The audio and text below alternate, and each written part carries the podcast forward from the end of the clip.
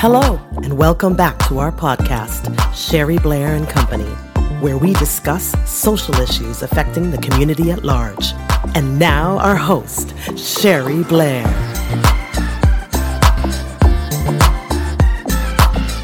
Hello, this is Sherry Blair.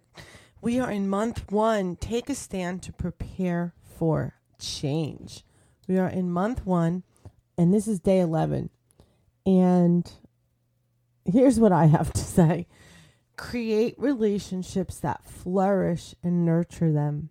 Conversely, you have got to stop relationships that are dying or that are toxic and that you keep giving energy to.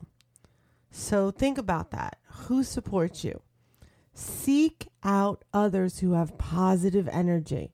When making a change in your life, it works best when you have a team wrapped around you who support your mission, your vision, what you stand for, who understand your values, who get you. You know, you don't need to be with people who don't get you. Let them go. You know, attract the people that you know believe in the things that you do and let the other ones go. And that, and that's not easy. I know that think about being interdependent and relying on others that are supporting you, um, but rely on them for the psychological and the emotional and spiritual nutrition that you require. It's so important to do this and to do it now. Reach out to the people that you want on your team right now. Share with them your vision ask for their support. Um, see if you could create like check in meetings once a week. Create a mastermind group for flourishing change. It's so important to have people around that support you.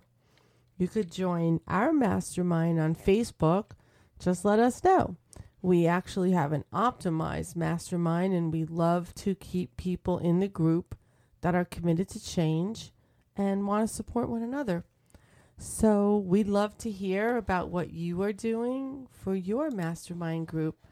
And remember, you've got to have positive people around you that support you, get you, that are in alignment and in, with your values and, and, and really are kind of like your cheerleaders, right? Um, so make sure you work on that.